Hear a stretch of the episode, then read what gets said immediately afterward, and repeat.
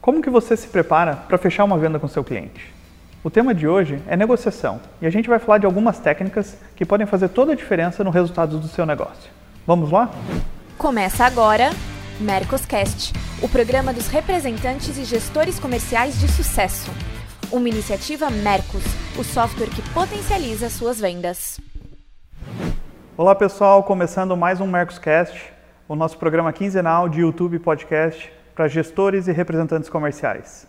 Eu sou Celso Tonelli, eu sou um dos sócios da Mercos e também diretor de produto e também agora nesse novo papel aqui de host do Mercoscast. Bom, para você continuar acompanhando a gente, quero te convidar a se inscrever aqui no YouTube, ativar o sininho aqui com as notificações e também seguir nós nas nossas outras redes sociais. A gente está no Instagram, está no Facebook, está no LinkedIn. É só procurar por Mercos Oficial e curtir lá nossa página que a gente sempre vai estar tá trazendo novidades para vocês, tá?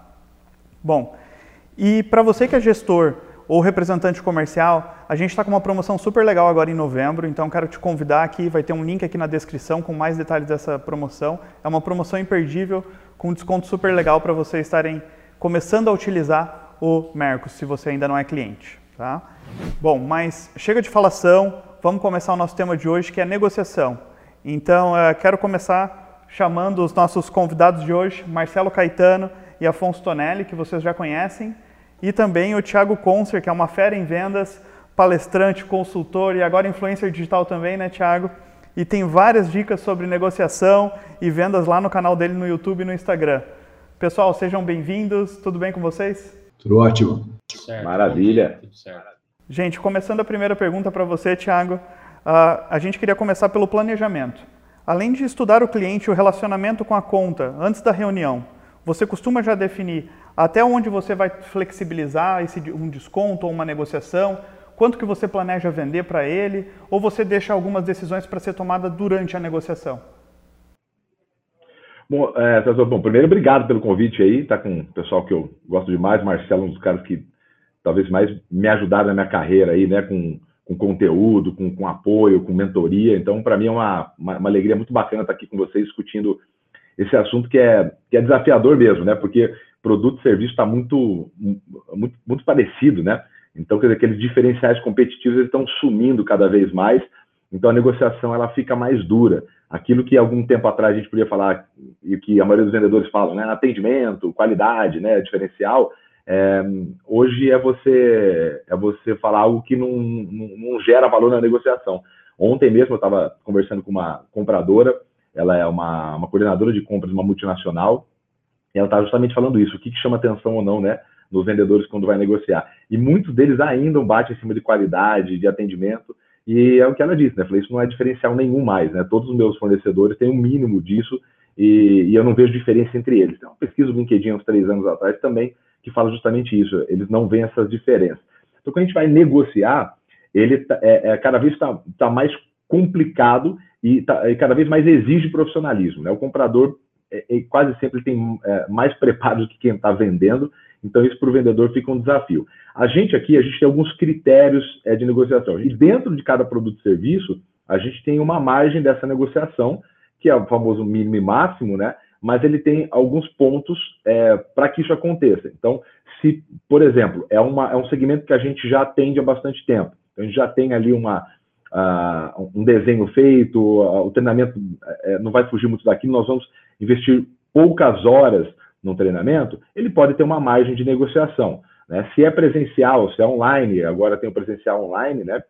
coisa que hoje faz parte do dia a dia, também isso eh, altera. Né? Se for presencial e for próximo daqui, numa data em que seja próximo, então tem todos aqueles detalhes. Se ele precisa para a semana que vem, né? a, gente, a gente brinca ainda, né? que é é a TAP, né, a taxa da pressa. Essa taxa da pressa, é, todo mundo paga por isso, né? Quando você vai num local, por exemplo, e tem um produto, é, esse valor ele é maior. Então você perde, inclusive, é, quem precisa perde completamente a força. Vou dar um exemplo é, da semana passada. Eu gosto bastante de relógio, enfim, é, vou fazer aniversário agora dia 2 e queria dar um relógio para mim de presente e fui ver. E aí eu entrei em contato com uma loja que vende é, é, no Rio de Janeiro muito famosa, vende é, é, seminovos e tal, e eu fui perguntar, eu falei para quanto tá esse relógio? Ele falou, tá 83 mil. Eu falei, 83 mil? Eu falei, não faz sentido isso aí. Eu falei, um zero na loja, tá 52. Ela falou assim, aqui não tem uma loja do Brasil nenhuma para você comprar. Eu vou dar até o print. Aí eu falei, ah, tá, entendi, obrigado. Quer dizer, tudo aqui, eu fui já, falei, cara, eu vou, vou botar vista, né? É, é, vou pagar, vou pagar em dinheiro, naquele, né? toda aquele conversa de negociação.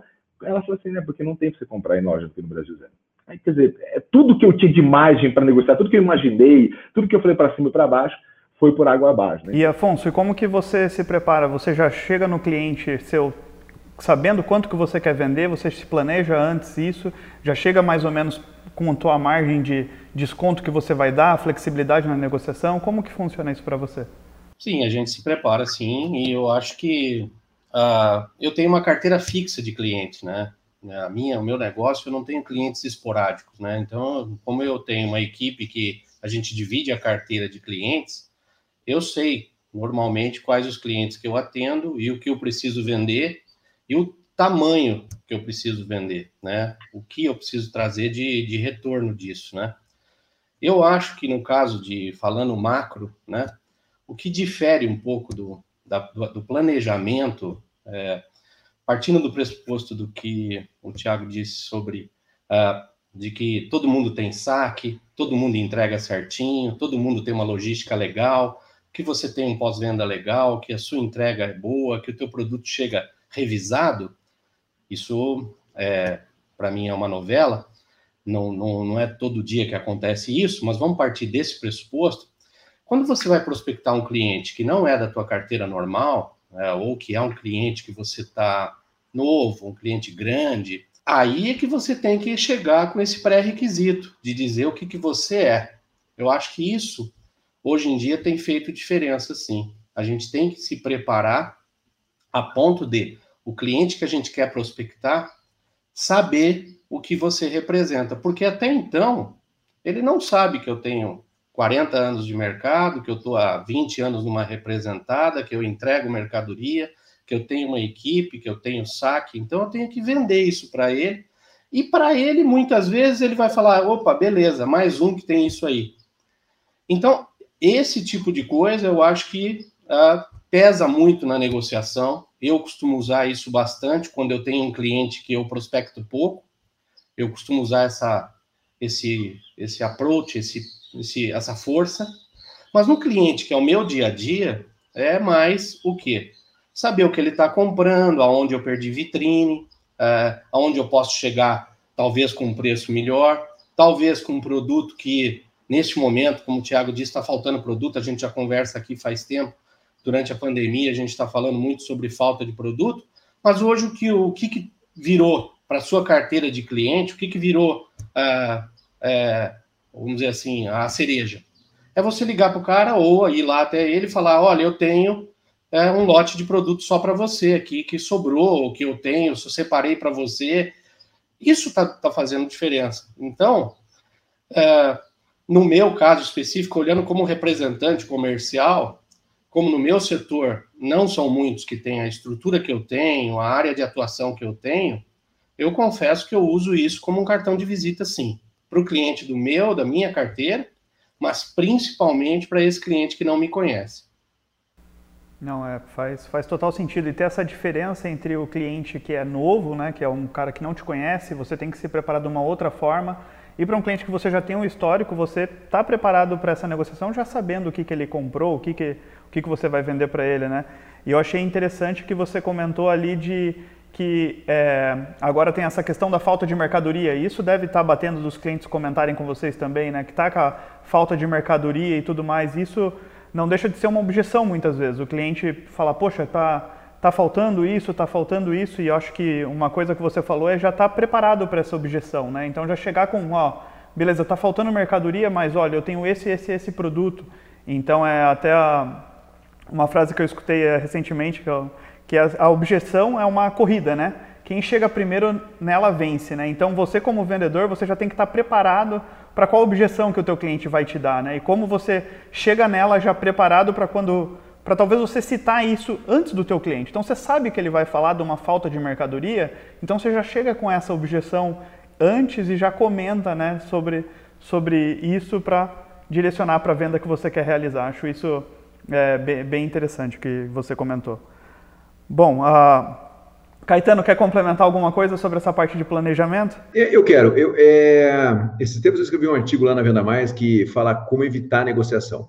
Né? Porque é engraçado, a gente encara a negociação como algo que é inevitável, mas de repente não é tão inevitável assim. É... eu ontem estava escrevendo um, um artigo é, que fala que grandes negociações evitam pequenas negociações. É, e, e para as grandes negociações acontecerem, a gente precisa ter planejamento. Então, por exemplo, assim, o que a gente recomenda muito, né?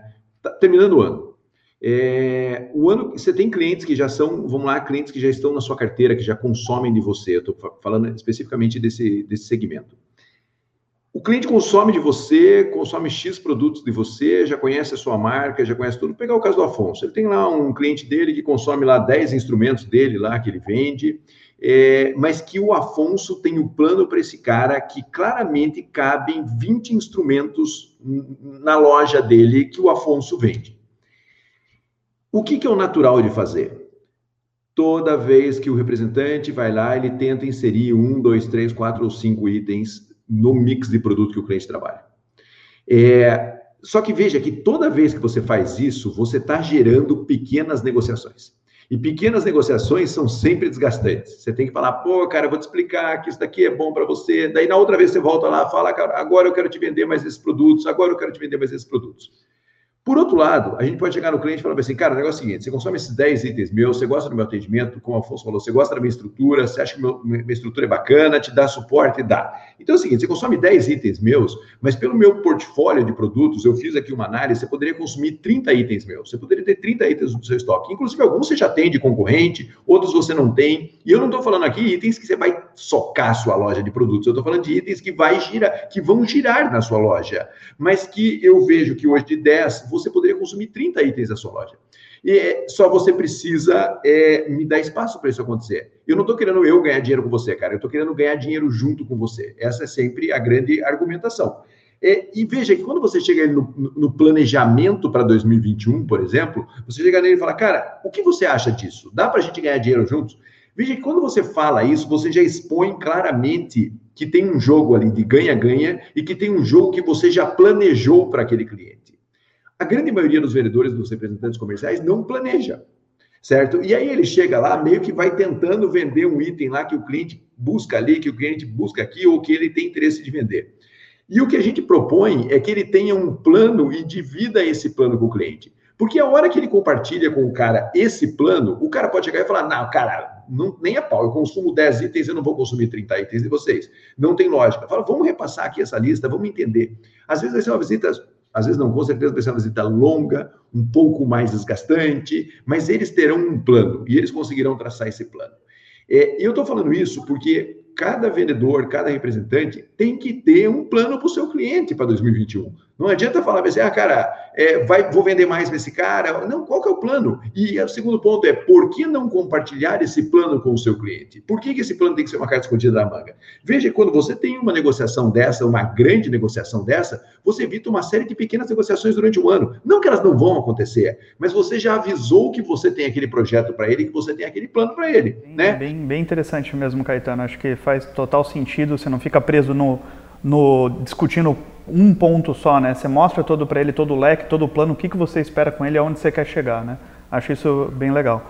Bom, e, e falando ali sobre, sobre, muita gente fala que a negociação é uma arte, né? Que tem até inclusive o livro do, do Michael Wheeler lá que chama Arte da Negociação.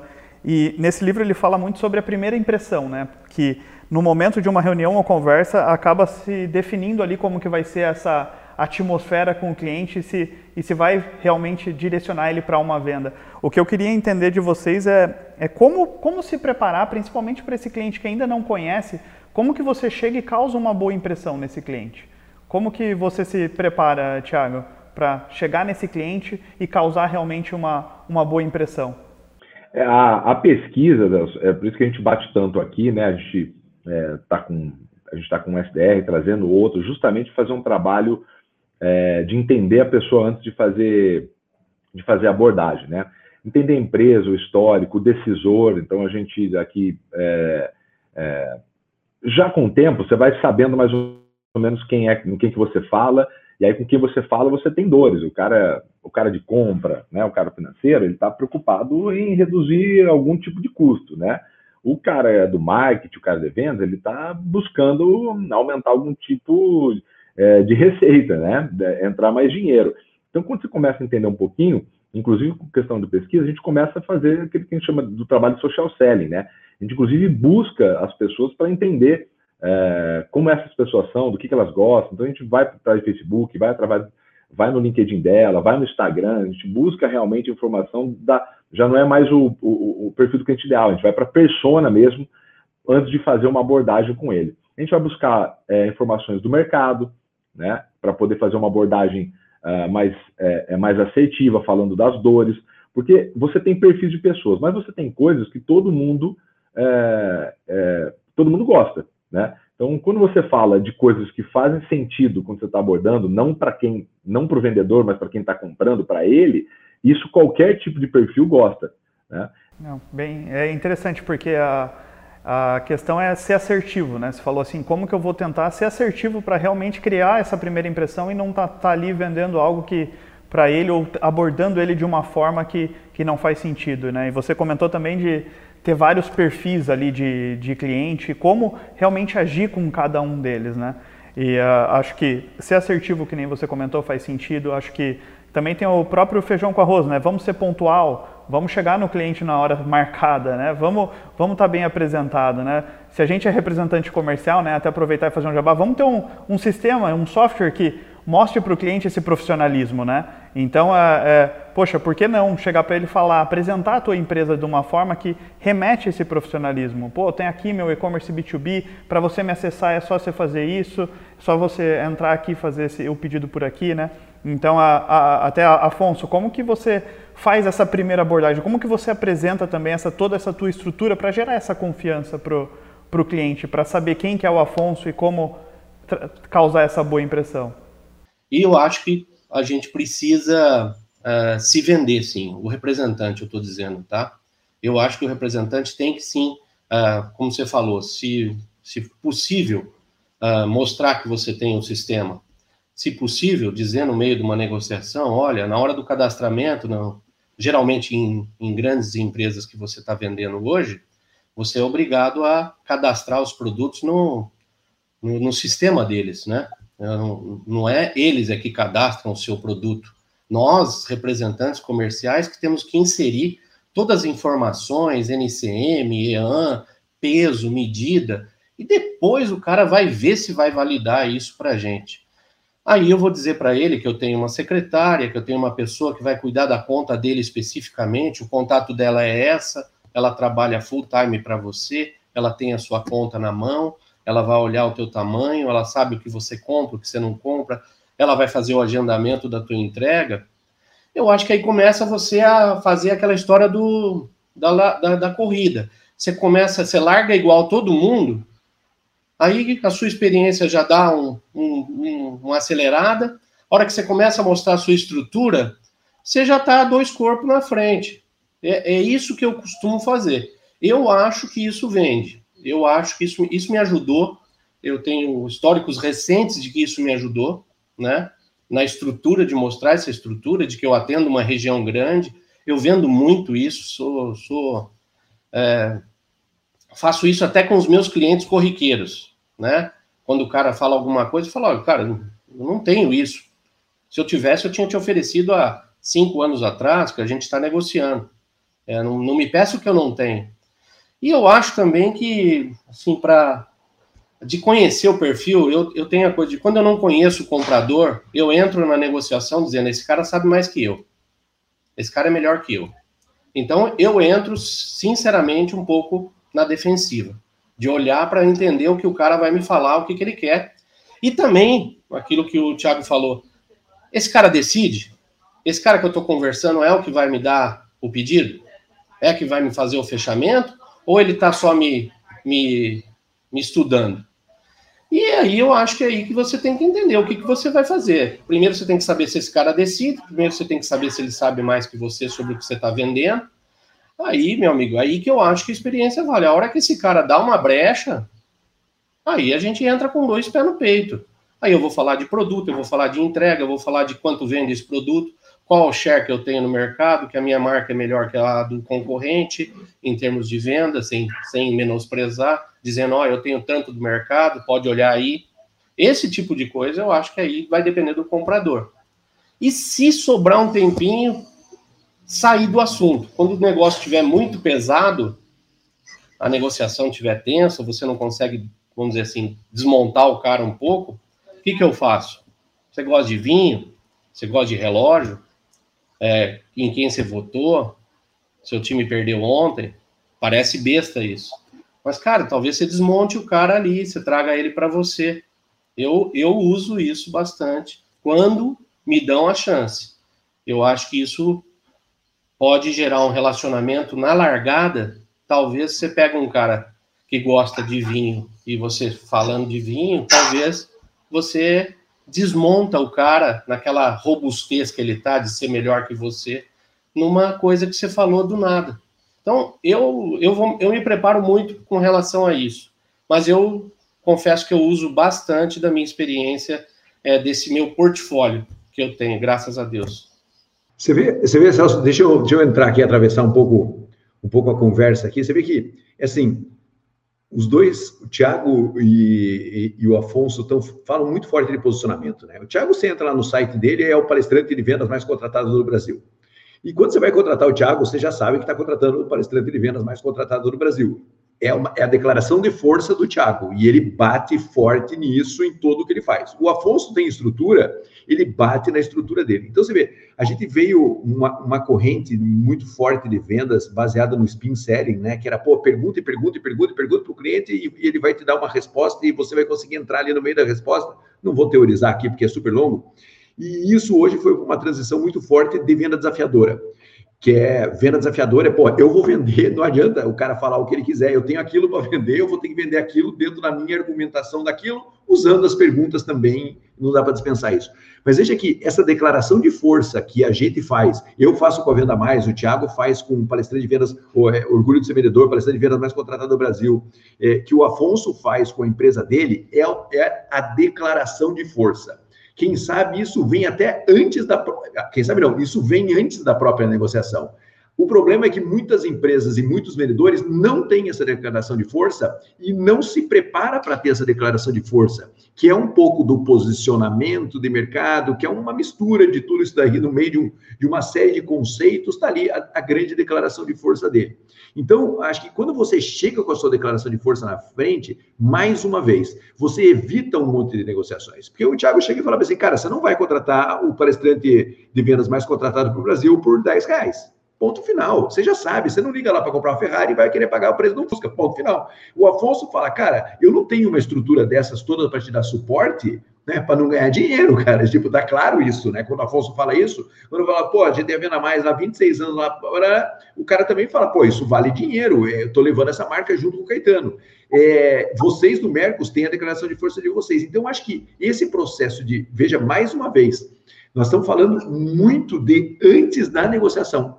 É, e o Afonso aqui falou na prática, depois na hora H você dá uma, você sai do assunto, o seu assunto virar só negociação, mas qual é a sua declaração de força, né? Qual que é o seu posicionamento? Qual que é o seu plano? Porque quando você tem um plano claro, você já chega na negociação de um outro jeito. E o cara já sabe o que ele está comprando de você. Ele já sabe da sua estrutura, porque daí chega uma hora que ele aperta, ele fala, cara, mas isso daqui está muito caro. Cara, vou repetir para você, né? Vou reforçar para você. Eu tenho uma estrutura assim, eu acompanho o seu pedido, eu acompanho a sua entrega, eu já dei palestras em X empresas, como o Thiago fala, já ouvi um monte de história, estou replicando isso. Então veja que quando o cara te pressiona na negociação, você volta para o seu argumento inicial, para a sua base, que é a sua declaração de força, com, com uma maneira de sair da negociação bruta. Porque a negociação bruta, quando você cai, é muito difícil você escorregar. Agora, quando você volta e fala, cara, peraí, eu te atendo faz 10 anos, é, e, e, te atendo com frequência, te acompanho tudo, minha nota fiscal sempre vem no dia, entrega toda como ah, sério mesmo que você está falando que vai me trocar por 10 reais?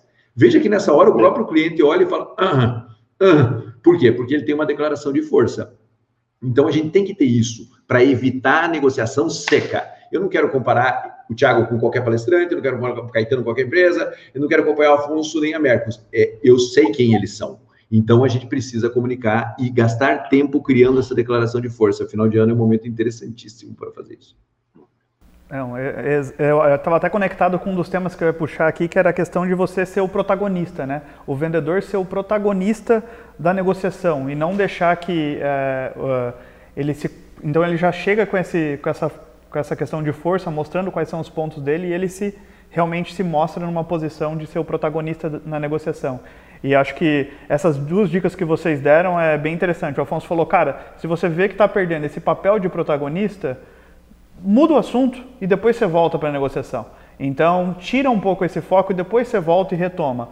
O Caetano comentou, pô, você vê que o cara tá te falando por 10 reais, de novo, toma aquele teu papel e fala, pô, é por isso que você vai me trocar? Então, se está realmente é, é essa a escolha, então são, são dicas legais que vocês deram de como também retomar essa posição do vendedor, de não deixar ele ser tomado por aquele comprador de uma forma que ele perca esse papel de protagonista, né? Então acho que são, são dicas bem, bem legais.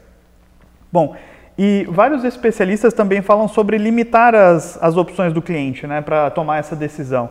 E tem até uma técnica que é a técnica do ou. Eu, inclusive, uso na minha filha de vez em quando. Ela fala, pai, vamos brincar de alguma coisa? Eu falo, vamos, filha, vamos brincar de, de memória ou de quebra-cabeça, porque esconde-esconde bola eu não quero, né? Eu falo, vamos de memória ou quebra-cabeça? E geralmente dá certo, né? Então eu dou essa opção do ou para limitar a escolha para ela. E eu queria saber de vocês, vocês usam essa técnica na, na venda também? Tem alguma outra técnica que vocês acham interessante, assim, que é simples de aplicar e às vezes dá um resultado legal é, com, com os clientes? É, Tiago, pode, pode começar.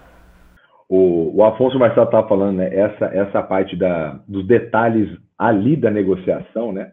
É aquilo ali, por isso que vai muito da arte, porque você tem ali a, a ciência por, né, por trás, mas você tem ali o, o momento de sentir, né? Em que momento, né? Afonso faz um comentário aí do puxa do vinho, é uma técnica né, que ajuda muito é quando você ou está encurralado, ou sabe, é, pedir um favor para a pessoa, isso é muito comum, inclusive de derrubar coisas. Por favor, pega para mim no meio. Isso quebra né, uma, uma linha de raciocínio de, de que ele percebe que talvez esteja ali né, com, com uma linha de raciocínio de ganho.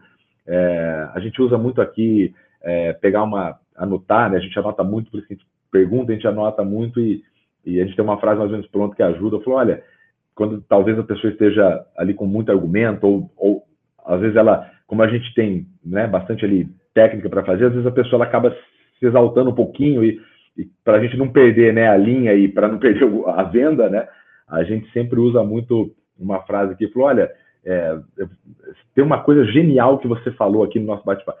Você faz assim um elogio, né? Faz, né, olha, tem uma coisa genial e repete o que ele falou, por exemplo. Isso geralmente derruba aquele muro da briga. Ele, Pois é, então é isso mesmo que eu estou dizendo. Aí já alivia, é isso que eu estou querendo dizer. Então, você tem razão, disso, só deixa eu te explicar o porquê, né? Aí você retoma de novo.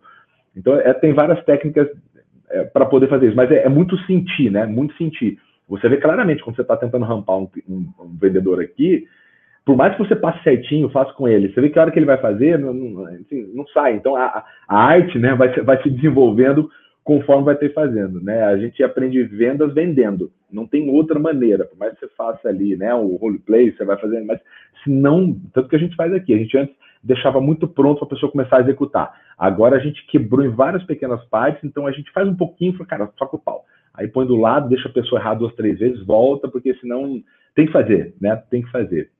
Então isso é, para a gente aqui, acaba acaba sendo uma, uma lei utilizar essas ferramentas, né? inclusive para controlar essa parte da, da venda, de assumir a parte da venda. Eu acho que depende muito a questão de assumir, uh, uh, Celso, até para complementar o que você perguntou, de assumir a, essa, esse protagonismo da negociação, é, na verdade, é, é, é mais como os lados se sentem do que quem realmente está comandando. Né? Às vezes a outra pessoa está falando muito e ela, para ela, ela está ali colocando seus termos. Uh, então, o Marcelo falou muito bem ali. É, você saber realmente uh, a sua declaração de força e o quanto, o Alfonso falou no começo, diferenciar ali a vantagem do que é benefício, né? 40 anos de mercado é uma vantagem, mas só vai ser um benefício se você tiver, se ele já, por exemplo, se você souber que ele teve problema com outros fornecedores, com alguém que tem menos tempo no mercado que não entregou, então ele vira um benefício quando a vantagem serve para o cliente, né? Então, talvez quando você sabe muito disso, ele fala, ele pode apresentar os pontos dele. Olha, aqui a gente só faz assim, só paga com 90 dias, só paga. Se isso não está dentro do seu negócio, né? E aí, se você tem caixa, a gente viu muito bem na pandemia. Né? Marcelo, no nosso segmento diretamente, gente que cobrava 15, cobrando 3.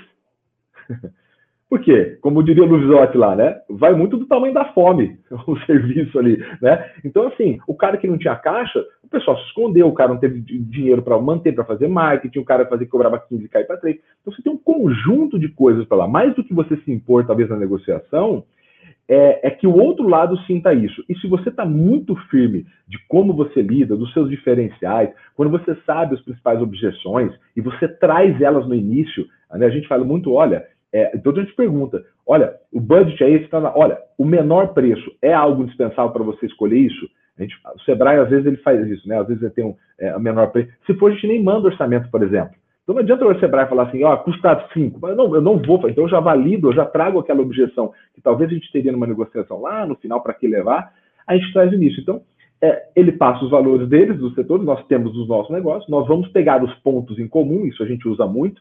Olha, vamos lá, pontos em comuns que eu consigo atender o que você busca e coisas que eu preciso alterar um pouco de você, que eu preciso aqui para te fornecer um bom, o, melhor treinamento. Então, a gente vai tentando negociar com isso. Então, mais do que se colocar, é, é saber muito bem dos seus valores e, e, e deixar que os, o outro lado possa sentir talvez em vantagem, né? Às vezes a pessoa só quer uma vantagem.